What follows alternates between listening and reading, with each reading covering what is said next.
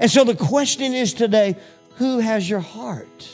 I believe that God is calling us back to the place of His presence. And for you and I to have not only a new heart, but a renewed heart. What part of your heart is God wanting to call back? You see, He desires all of us. He desires our passions that drive us. And today could be the day that we come back, that we take a pause in our life and we examine our hearts and ask ourselves the question Has something crept in my heart that's pulling me away from the heart of God?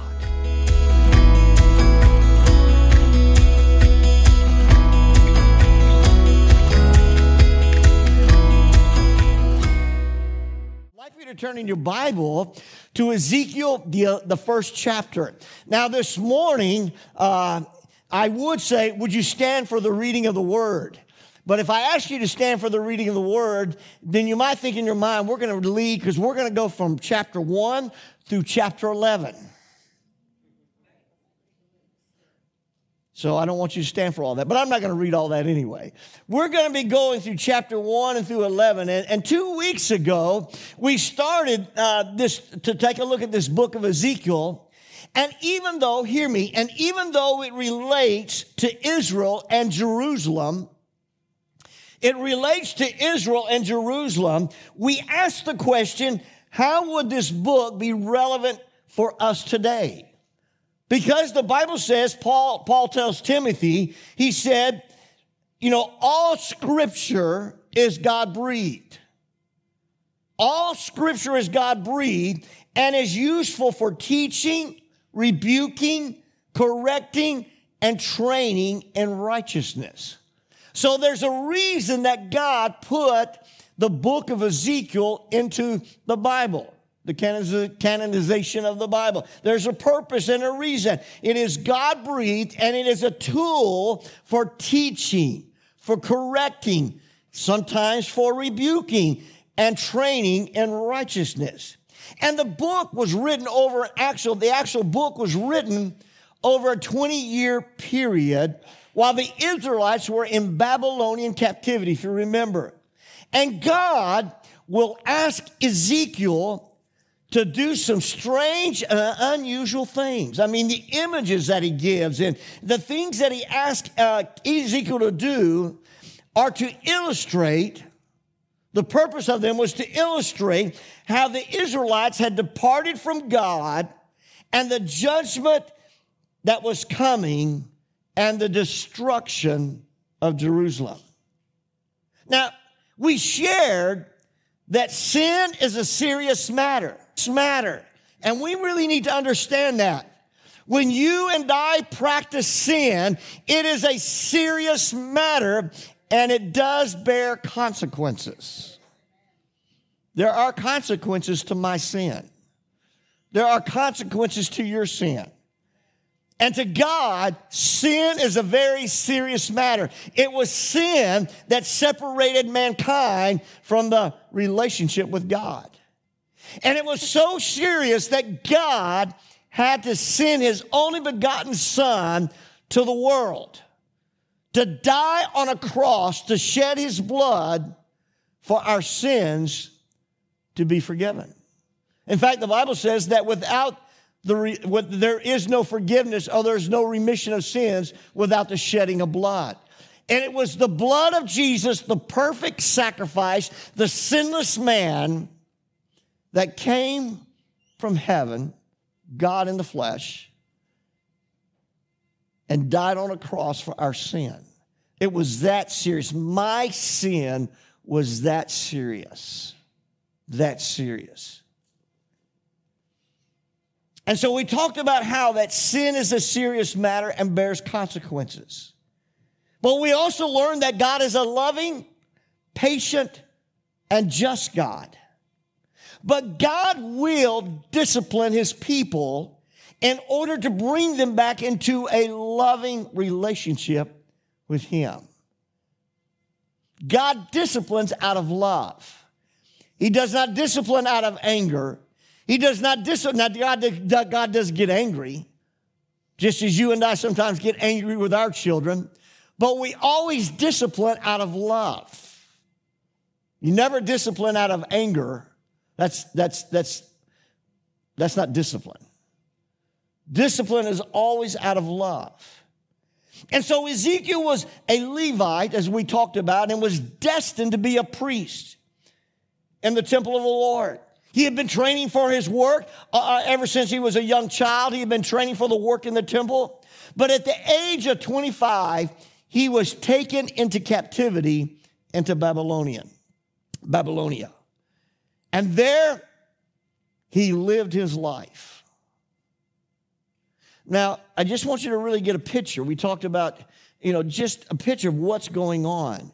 You see, Ezekiel was taken into Babylonia in the first raid, along with Daniel, Shadrach, Meshach, and Abednego.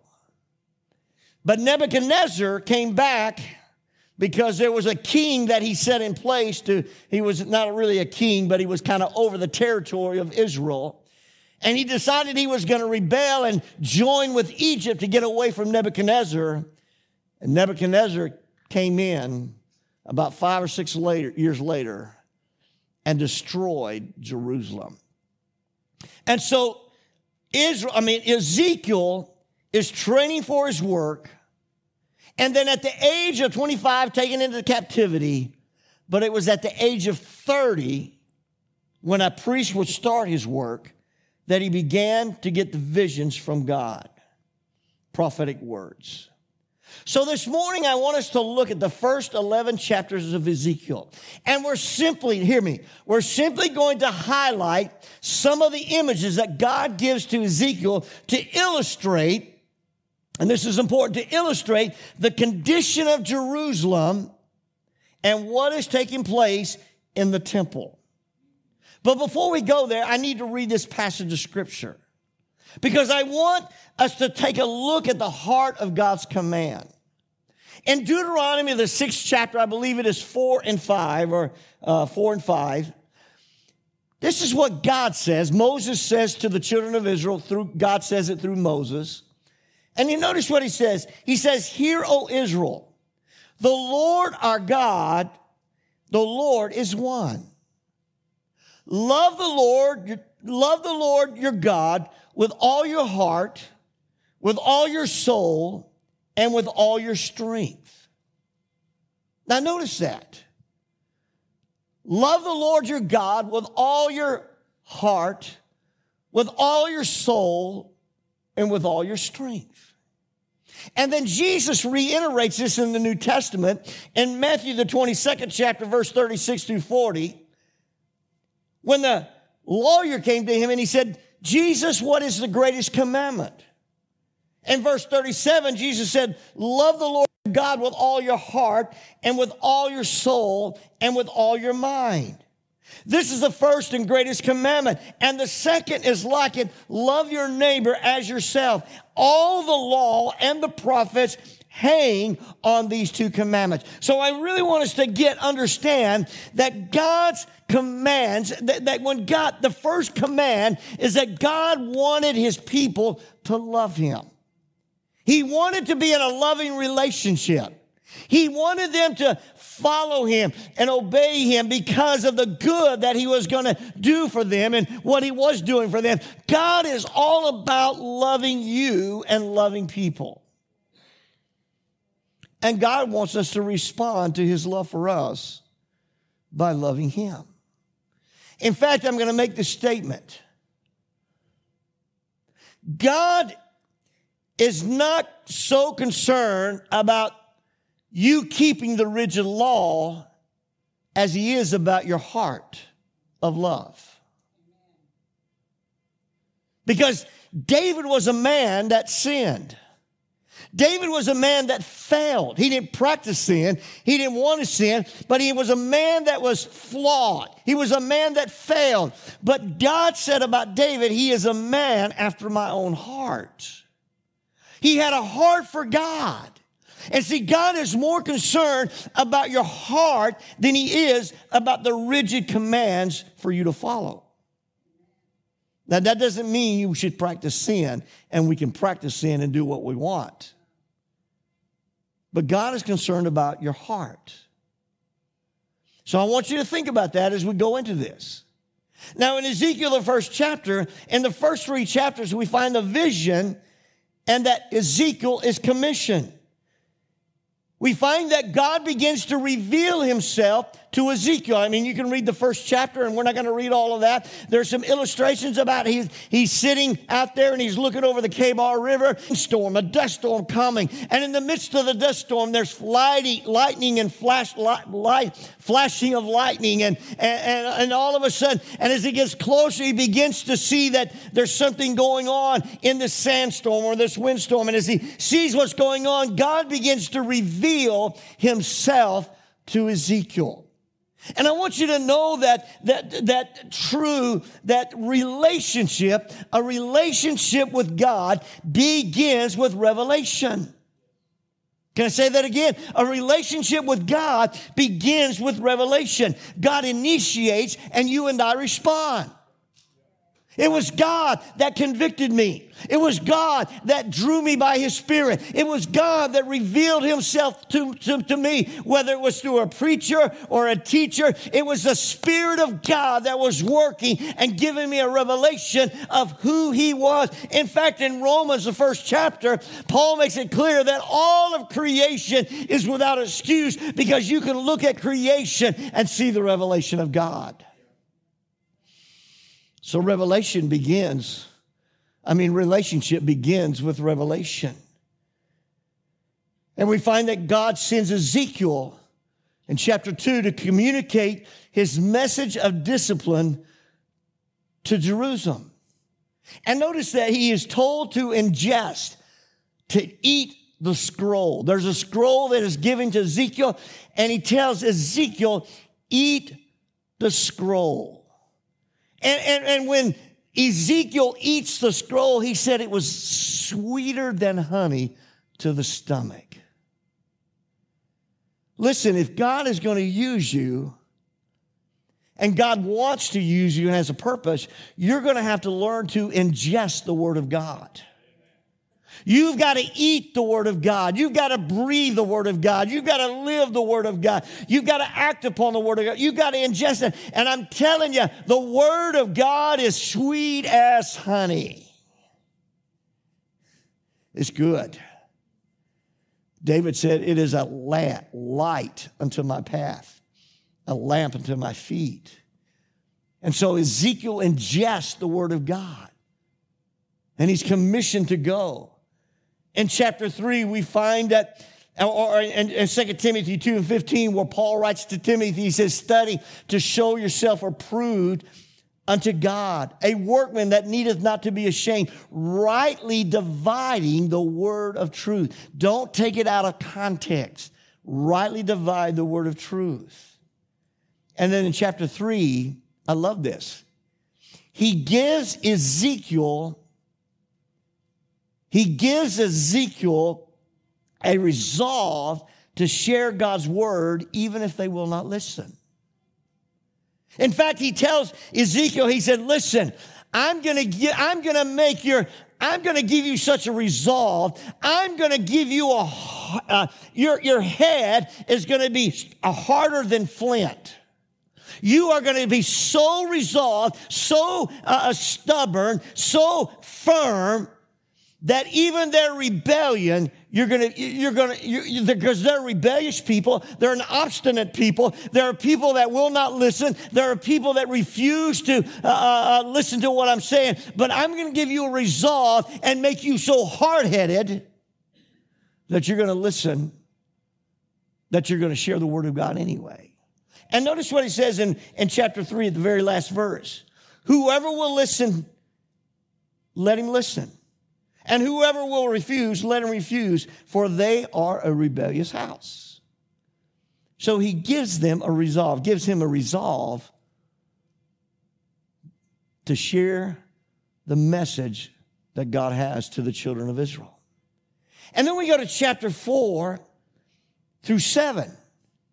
And, and Jesus or God begins to demonstrate or symbolize what he's going to do. Notice he tells this, he tells Ezekiel, he said, Now I want you to build a model of the city of Jerusalem. I want you to build a model of the city of Jerusalem. I want you to take it and I want you to place it in the middle of the city. And I want you to put, I, I, want you not only to build a model, but what I want you to do, I want you to set up siege works against it. Build a model, and I want you to set up siege works against it because this is what's fixing to take place to the city of Jerusalem. You see, Jerusalem really hadn't been invaded yet. It was Israel. This is Judah. And I want you to set it up, and, and I want you to understand that Jerusalem is fixing to be besieged by Nebuchadnezzar. Now, you got to understand something here. You see, when the first group left, and some of them were in Israel and they were in Jerusalem, when the first group left, there was another group that stayed along, that kind of stayed behind. And they became leaders in Jerusalem. And they became so prideful that they thought to themselves, well, God has getting rid gotten rid of the scum. God has gotten rid of the bad guys. God has gotten rid of those that were in leadership. God's gotten rid of them and moved them to the side. Now we're the leaders.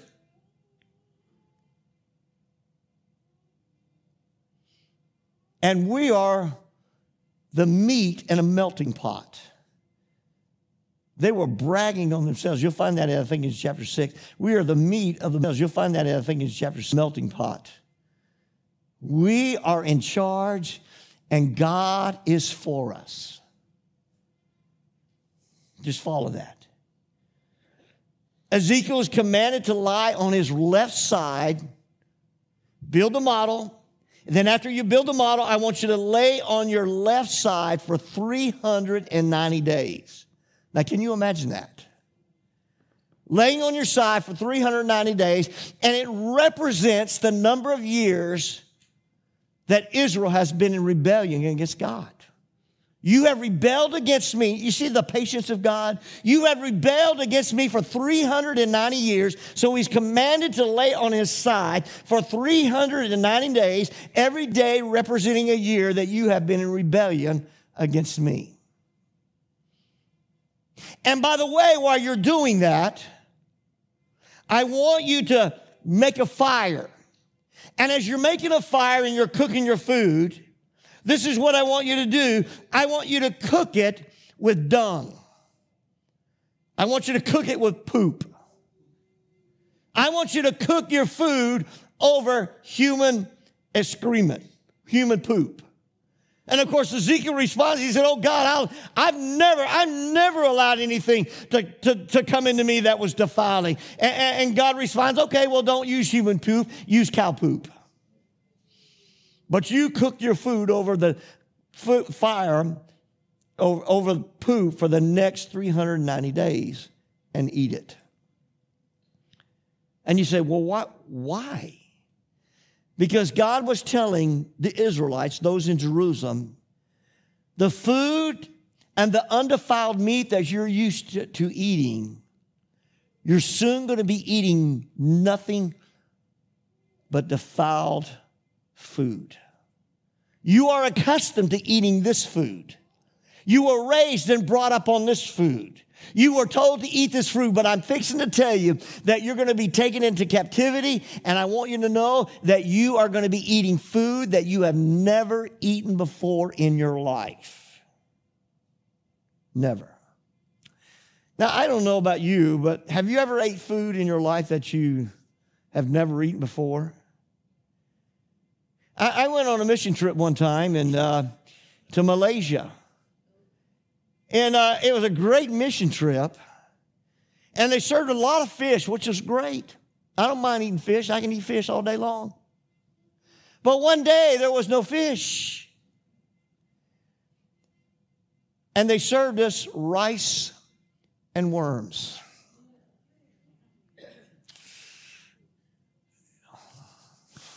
Now, think about that. Now, of course, worms got great protein, but just the thought of eating worms is not what I'm accustomed to. And so the Israelites are told listen, you're fixing to eat meat, You're fixing to eat food. You're fixing to eat stuff you would have never dreamed or thought you would eat. And then he's told to lay on his right side for 40 days because of the sins of Judah. Every day representing a year. Because the last 40 years, Judah has rebelled against God. And then all of a sudden, God says, after all that, I want you to take and I want you to shave off your beard and shave off your hair, which is a very sign of humility for a Jew. You don't shave your head, you don't shave your beard. And he says, I want you to take one third of your hair and I want you to burn it with fire. I want you to take one third and I want you to cut it up with a sword. And I want you to take one third and I want you to scatter it among the wind, representing what's going to happen to the Israelites in Jerusalem. A third of you are going to be burned with fire. A third of you are going to be cut to the sword. A third of you are going to be scattered among the nations. But then he also says this take a few hairs and tuck it into your cloak put it in your pocket, which is going to represent the remnant that I'm going to save. And then he goes out and he says, Now I want you to prophesy to the mountains. And you say, Why in the world? You're talking about the city of Jerusalem, and all of a sudden he says, Go out and prophesy against the mountains. And why does he do that? Because the Israelites, the Jews, those in Jerusalem, they had the temple there and they, they would worship God, but then they would leave the temple and go into the mountains, and there they would build altars to other gods. So you see, God wasn't enough. They had gotten to a place that it was God plus something else. It was God plus I want this. I, I, I want the God of Tam, Tam, Tammuz. I want the God of the sun. I, whatever it was. They wanted God, but they also wanted other gods because God wasn't enough. Just in case God doesn't provide, we're going to worship this God as well. Just in case God doesn't we're not secure, we're going to serve or worship another God as well. Just in case God doesn't come through with our comfort, we're going to worship another God as well. And so they would go out into the mountains and build altars and commit idolatry. And so he says, prophesy against the mountains. And then verse 6, or chapter 6 and verse 7, he uses a phrase over and over again. He says, then they will know. Then they will know. Then they will know. Then they will know that I am the Lord. Then they will know that I am the Lord. When all of this transpires, when all of this takes place, then they will know that I am the Lord. But he's not finished. He goes into chapter 8 through chapter 11 and he begins to talk about the temple. Now, the temple in Jerusalem represented the very presence of God. This is where, you know, we know that God is everywhere. We know that God dwells everywhere. But to the Jews, it symbolized that the temple was the, place of worship. It was the place of God's presence. It was the place where you could get in touch with God. It was the place where God would meet with you and meet with the Israelites. And so he begins to address the temple. And so the Spirit of God takes Ezekiel by the Spirit to the temple in Jerusalem. And when he gets there, he sees all the detestable idols of the house of Israel in the temple. And it's the leaders, it's the leaders who are leading them into idolatry. The leaders. Ooh, that speaks to me that speaks to all that are leading. Eh, eh, it's the leaders that were leading them into idolatry. If you're going to be a teacher, if you're going to be a leader, you need to know you're going to be accountable to what you preach, to what you share, to what you teach. You're going to be accountable. You see, I tell you what, eh, I, I didn't choose this profession. I was called of God. I would never choose to be a pastor. I would never choose to be a preacher. There's a reason I wouldn't. I don't do this for a career. It's a calling. But when you're called of God, when you lead, when you are lead, when you're in a place of leadership, whether it's in a pulpit, whether it's in a teaching, whether it's in a place of worship, whatever it is, when you're in a place of leadership, whether you're on a job somewhere, whether you're managing, whatever, when you're in a place of leadership, you need to understand you are accountable to how you are leading your people. Are you leading them into the truth and by the Spirit of God? And it was the leaders that were leading them into idolatry. We find that there are women. Get this. There are women that are sitting at the north gate of the temple mourning for Tammuz. Now, Tammuz, the cult of Tammuz or the religion of Tammuz, promised rich provision in the form of grain and sheep. They were mourning for Tammuz because Tammuz was the God that would provide all the comforts that we want. And they were mourning to Tammuz. They weren't calling on God. They were calling on Tammuz. And notice here that they were mourning, and, and Ezekiel saw this. But you got to understand, it is only Jesus who can give full life. There is nothing in the world that can offer you real life. There's no thing, there's no person, there's no job, there's no government. There is nothing in the world that can offer you real life. The Israelites, they were looking for security, they were looking for prosperity, and they were looking to comfort. And instead of looking to God to provide everything they needed, they were looking to other gods to provide what they wanted and what they needed. Isn't that amazing that today, that our inbred nature, our natural instinct is that we want security, we want comfort, and we want prosperity? You can say what you want, I do. I, I, I like prosperity. I like the comforts of home or whatever. I tell you what, I thank God for air conditioning. I thank God for air conditioning. I want air conditioning in my house. I don't want to go back to the day when we had just an attic fan. I want AC. And I want a car that has AC in it. If I'm going to live down here, there's nothing wrong with wanting and desiring comfort and prosperity and security. I, I want security. Who doesn't want security? But you see what they were doing?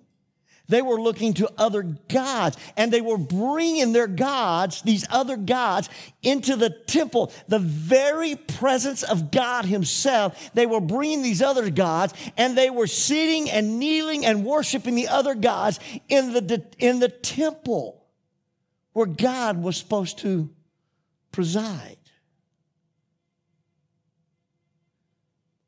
And then we find in chapter 11 that the glory of God departs from the temple. The glory of God is lifted out of the temple, and the glory of God departs from Jerusalem. But I also want us to look at one and three verses in 11. In verse 17, therefore say, therefore say, this is what the sovereign Lord says. I will gather you from the nations and bring you back from the countries where you have been scattered. And I will give you back the land of Israel again. They will return to it and remove all its vile images and detestable idols. I will give them an undivided, I notice this, I will give them an undivided heart and put a new spirit in them.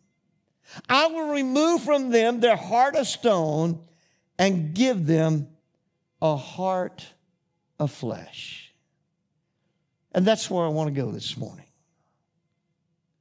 If you go back to the verses in Deuteronomy and Matthew, we'll see that God, what God really wanted from the Israelites, from his creation, and from you and I, what God really wants from you and I is a heart that is devoted out of love. God wants you to love Him with all of your heart, with all of your mind, with all of your soul. And God was trying to warn and, and, and, and, cause the children of Israel and those in Jerusalem, listen, you are looking to yourselves. You're looking to other gods. You're looking, you're doing things that are detestable. You are doing things that are, that, that, that go against the very nature of it. I want you to know everything that you're doing is what against what I told you to do, against my commands, my decrees. And it's not that I wanted you to live a legalistic life. God doesn't want you to live a legalistic life. What God wants you to do is live a life of love for Him. God doesn't want you to, you know, you hear things like, well, it's in our teachings that we are to give our tithe. Yes. God wants you to give your tithe, the 10% of the increase. God wants you, but God doesn't want you to give to be legalistic. He doesn't want you to give drudgingly. He doesn't want you to give out of duty. He wants to give you to give because you love Him. Because you adore him. Because, oh, you realize that Jesus Christ redeemed my life from destruction. And all the thing that God asked for me is just 10%. Why can't I give him? After all, it came from him anyway. Every good thing and every perfect gift comes from above. It comes from God. So if God gives me $200, why can I give him back $20? Because I do it because I love him, not because I have to. God does not want you to live a life of legality, a legalistic life. He doesn't want you to live that life. He wants you to live because you love Him. And let me tell you, God doesn't want you to be committed to the church. He wants you to be committed to Him. Ooh. I love my wife. I love my wife. But listen, my wife doesn't want me to be committed to the marriage. He wants, she wants me to be committed to her. I don't want my wife to be committed to the marriage. I want her to be committed to me. And when she's committed to me and I'm committed to her and we're committed to one another because we love each other, then whatever we do, we don't do it because we have to. We do it because we get to. I love that. I love the fact that my wife gets up in the morning sometimes just to say, uh, Randy, you want a biscuit? Most of the time I say, no, not today. Not this morning. But every once in a while I say, yeah, that sounds good. And you know what she does? She immediately goes into the kitchen, turns on the oven, and, and, and, and fixes me biscuit. She does it. She doesn't do it because she has to. She does it because she wants to. And see, God wants us to live like that. God wants us to live not legalistically, but God wants us to live out of a relationship of love where we do things because He asks us and we do it out of love for Him. I tell you, it makes all the difference in the world. I tell you, I love doing something when I, when I, when I get to do it, but I hate to do something when I have to do it. Do you know what I mean? I, love to do something when I get to do it. but when I have to do it, it's just kind of a chore. It's just kind of a chore. When I want to wash my truck, I enjoy doing it. When I have to wash my truck, I hate it. We go to the beach, and I tell my wife if we go to the beach, when we come back, we have to wash the truck. I hate washing the truck when I come back. But sometimes on Saturday morning, I'll get out and just wash the truck just because it needs to be cleaned up, and I don't mind.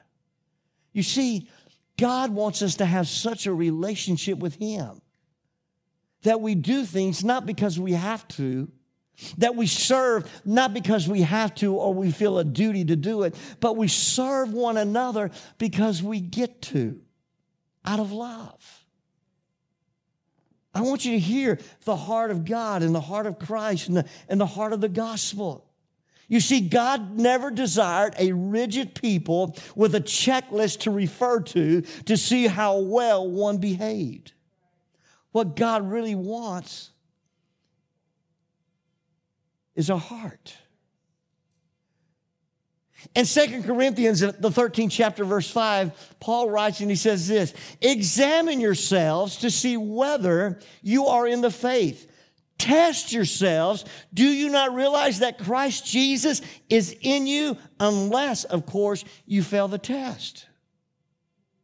So I feel like it would be wise this morning to ask ourselves some questions. Do you have a heart of stone or heart of flesh? Do you have a heart after God? And when I say you, I'm talking about me too. Do we have a heart after God? Are the things in our hearts, are, are there things, are there things in our hearts that have crept in? Could it be that our heart has become hard and resistant to the things of God? Those are tough questions. But those are tough questions that I think we need to ask ourselves. Am I up here on the praise team worshiping because I feel like it's a duty? Or am I doing it because I love Jesus? What drives my passions? Is it a heart of love for God that drives me to serve one another, each other? What is it? And God is saying, listen, I want you. And he was trying to get the children of Israel to, he, he was trying so hard and he didn't want to discipline them, but he had to discipline. He had to bring judgment upon them so they would examine themselves because they had such hard hearts that they rebelled against God. And I'm going to tell you, I'm going to tell you this week, God spoke to my heart.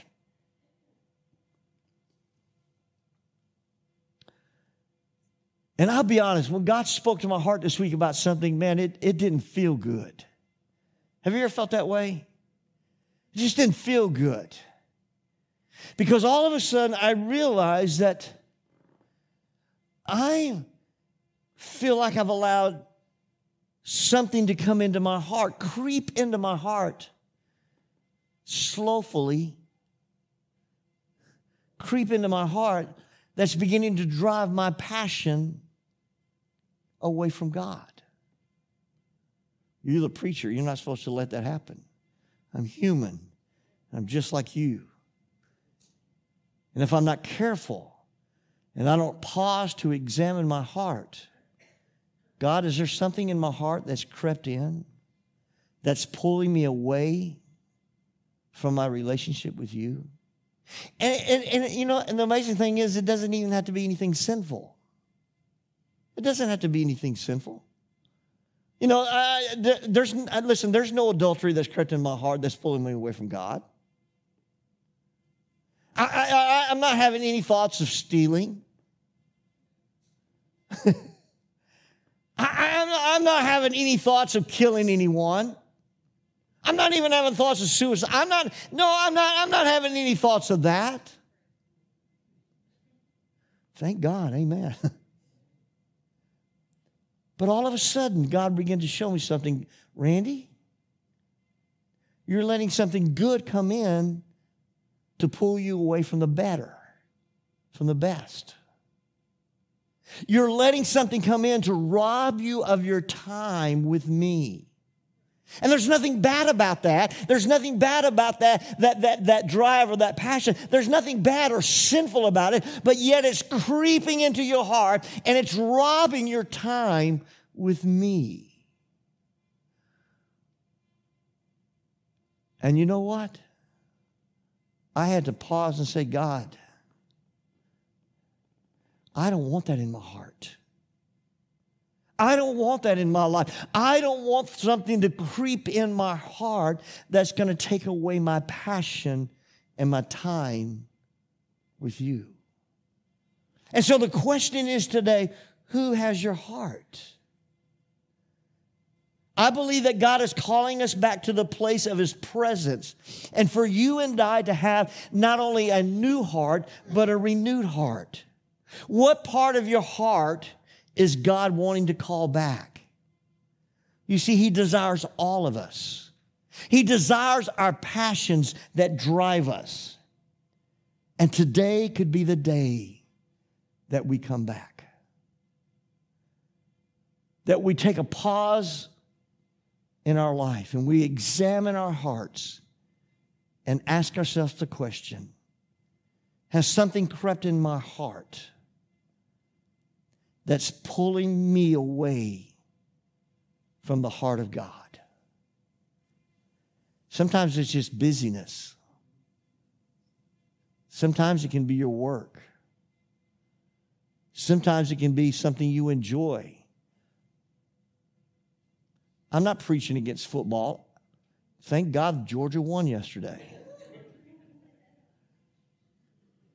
But I've discovered something. If I'm not careful, I can get so caught up in that that it begins to pull me away from my time with God.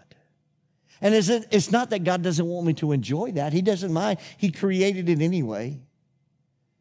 It's not that He doesn't want me to enjoy it, but He doesn't want that to be my passion where it takes away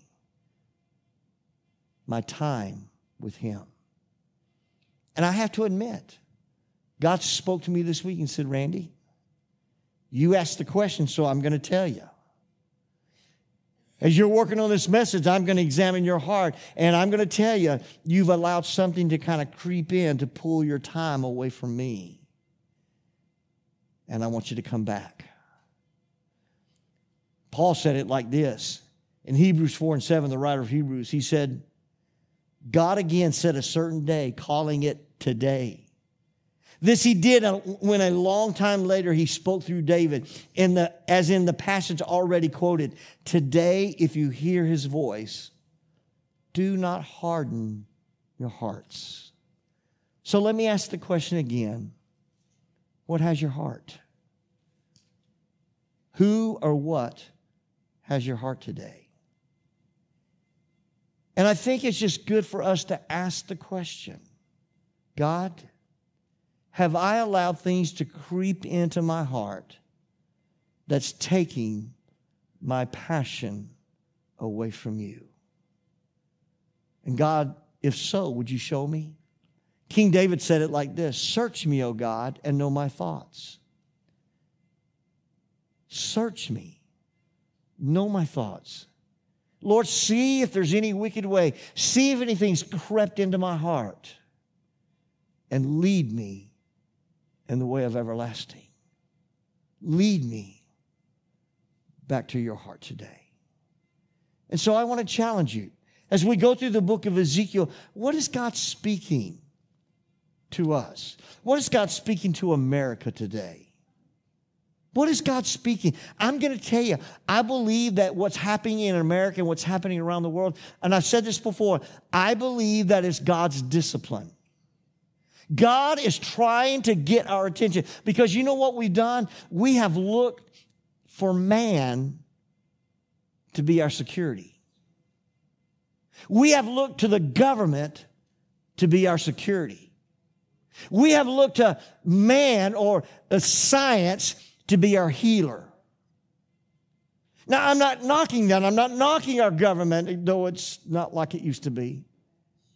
I am not knocking science. I think science is great and God has given us the, the gift and, and the knowledge of science and everything. But listen, I'm telling you, I'm telling you, you want to know what's going to overcome? You know what's going to take care of our nation? You know what's going to heal us? You know what's going to make us secure? You know what's going to make us whole? It's not our government. It's not all the financial support or the, the social things that's going on. It's not the vaccines or anything else. I'm telling you, what's going to make us whole is Jesus Jesus Christ. And God is trying to bring us back to a place where we look to Him and not to man, not to idols, not to other gods, not to other people, that we look to Him and Him alone, for He's the one that makes us secure. He's the one that prospers us. He's the one that heals us. He's the one that redeems us. He's the one that makes us secure. I'm telling you, God is trying to get our attention and He will discipline us to get us back to Him.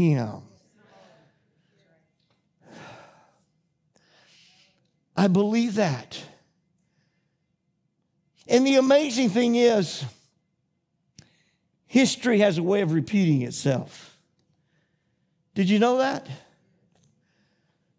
And as you go through the book of Ezekiel, you're going to find that God is disciplining, disciplining the children of Israel and the city of Jerusalem because he wants the heart of the people. That's why he said, I'm not going to give them a heart of stone. I'm going to give them a heart of flesh. I'm going to give them a heart that's pliable, a heart for me. And of course, he did that through his Holy Spirit. And I want to share this in closing. Derek, if you get ready to come. If you'll look in Revelation, you say, well, that's Ezekiel, that's the Old Testament, that's for the children of Israel, that's for Jerusalem. But if you look in Revelation, which is a book about us, and it's a book about God in the end times. And every time God would send a discipline or a judgment, every time God would send a judgment upon the world,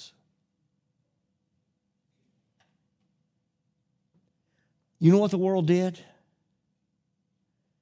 Instead of repenting, they would literally mock God, curse God, shake their fist up at God, and they would not repent.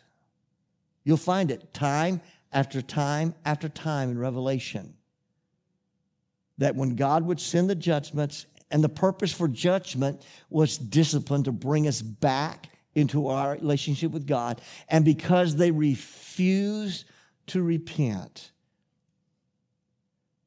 because they refused to acknowledge what had their heart. God had allowed judgment, had to allow judgment to be carried out. And see, I think if we'll look at Scripture, we can learn something here and we can apply it to our lives. And so I have to ask the question again who or what has your heart today? Is it God? Is it Jesus Christ? Or has something creeping into your heart trying to get your focus off what's really important? Now, listen, I'm not saying get the vaccine, and I'm not saying don't get the vaccine. If you read that into that, that's not what I said. That's not what I said at all. Don't read anything into that. I'm not standing up here telling you to wear a mask or not to wear a mask. I'm not re- that's not it. That's not the issue. The issue is where does my help come from? Where does my salvation come from? Where does my provision come from? Where does my security come from? Where does my hope come from? My hope comes from Jesus Christ.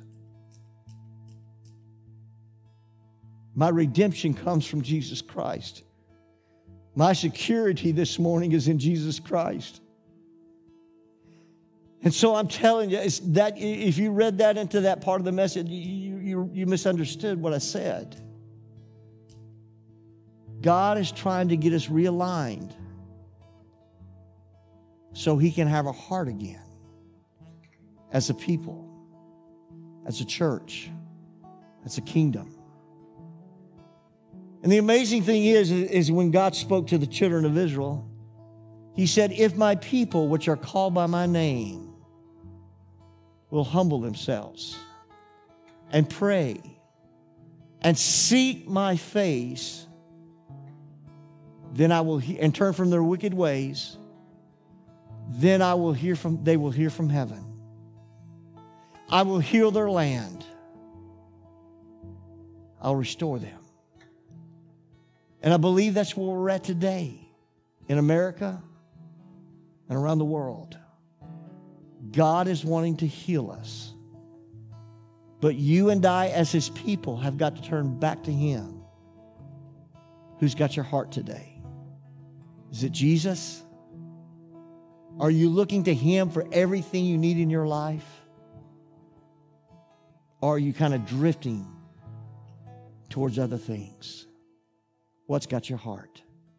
Father God, I pray today as God, we ponder for just a moment. As we pause and just examine our hearts, God, would you speak to us today? Would you speak to us, God, by your Holy Spirit? God, would you speak in such a way that we are hearing from you today? God, I don't want anything, I don't want anything to creep into my heart, God, that will pull me away from you. I don't want busyness. I don't want work. I don't want any, I just I don't want anything in my heart, God. I don't want anything in my life that's going to pull me away from my time with you. God, you know we have to work, and you know, God, all those things. God, you're going to provide for them. Lord, help, God, the important thing in our life to be our relationship with you. So, Lord, please speak to us. Please examine our hearts today. This is not to be a condemning message. This is not to be a message that you're not doing enough. That's not the purpose of the message, Lord. The message is, Lord, where is my heart today and who's got it? Lord, help us to examine ourselves so that we don't become like the Israelites in Jerusalem, that were scattered, that we perish because of our sin. Speak to us today. I ask it in your name, Jesus. Would you stand?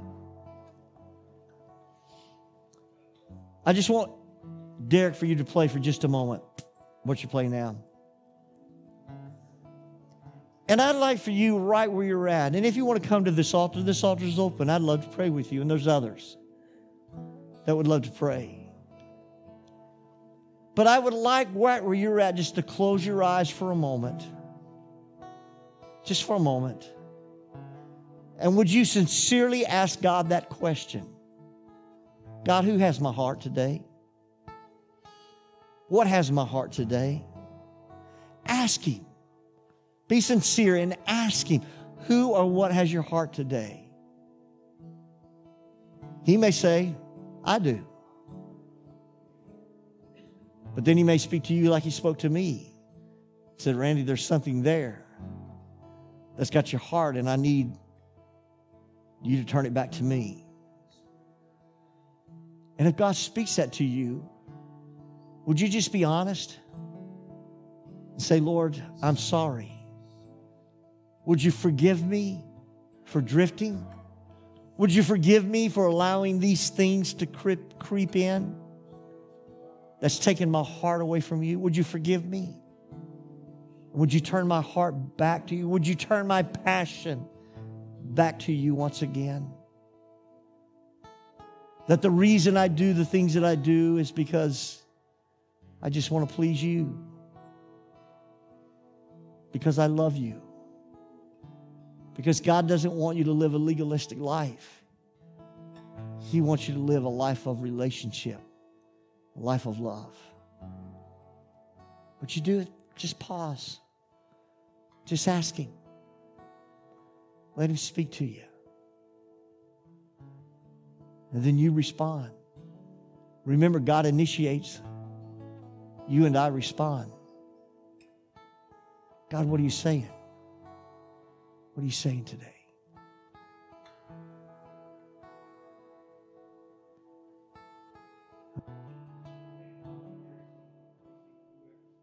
All my words fall short. I got nothing new. How could I express all my gratitude? I could sing these songs as I often do. Thanks for listening to the St. Mary's Church podcast. If you made a decision to follow Jesus today, or have more questions about following Jesus, we have pastors who want to talk with you. Connect with us at stmaryschurch.net or through social media on Facebook or Instagram. We can't wait to hear what Jesus is doing in you.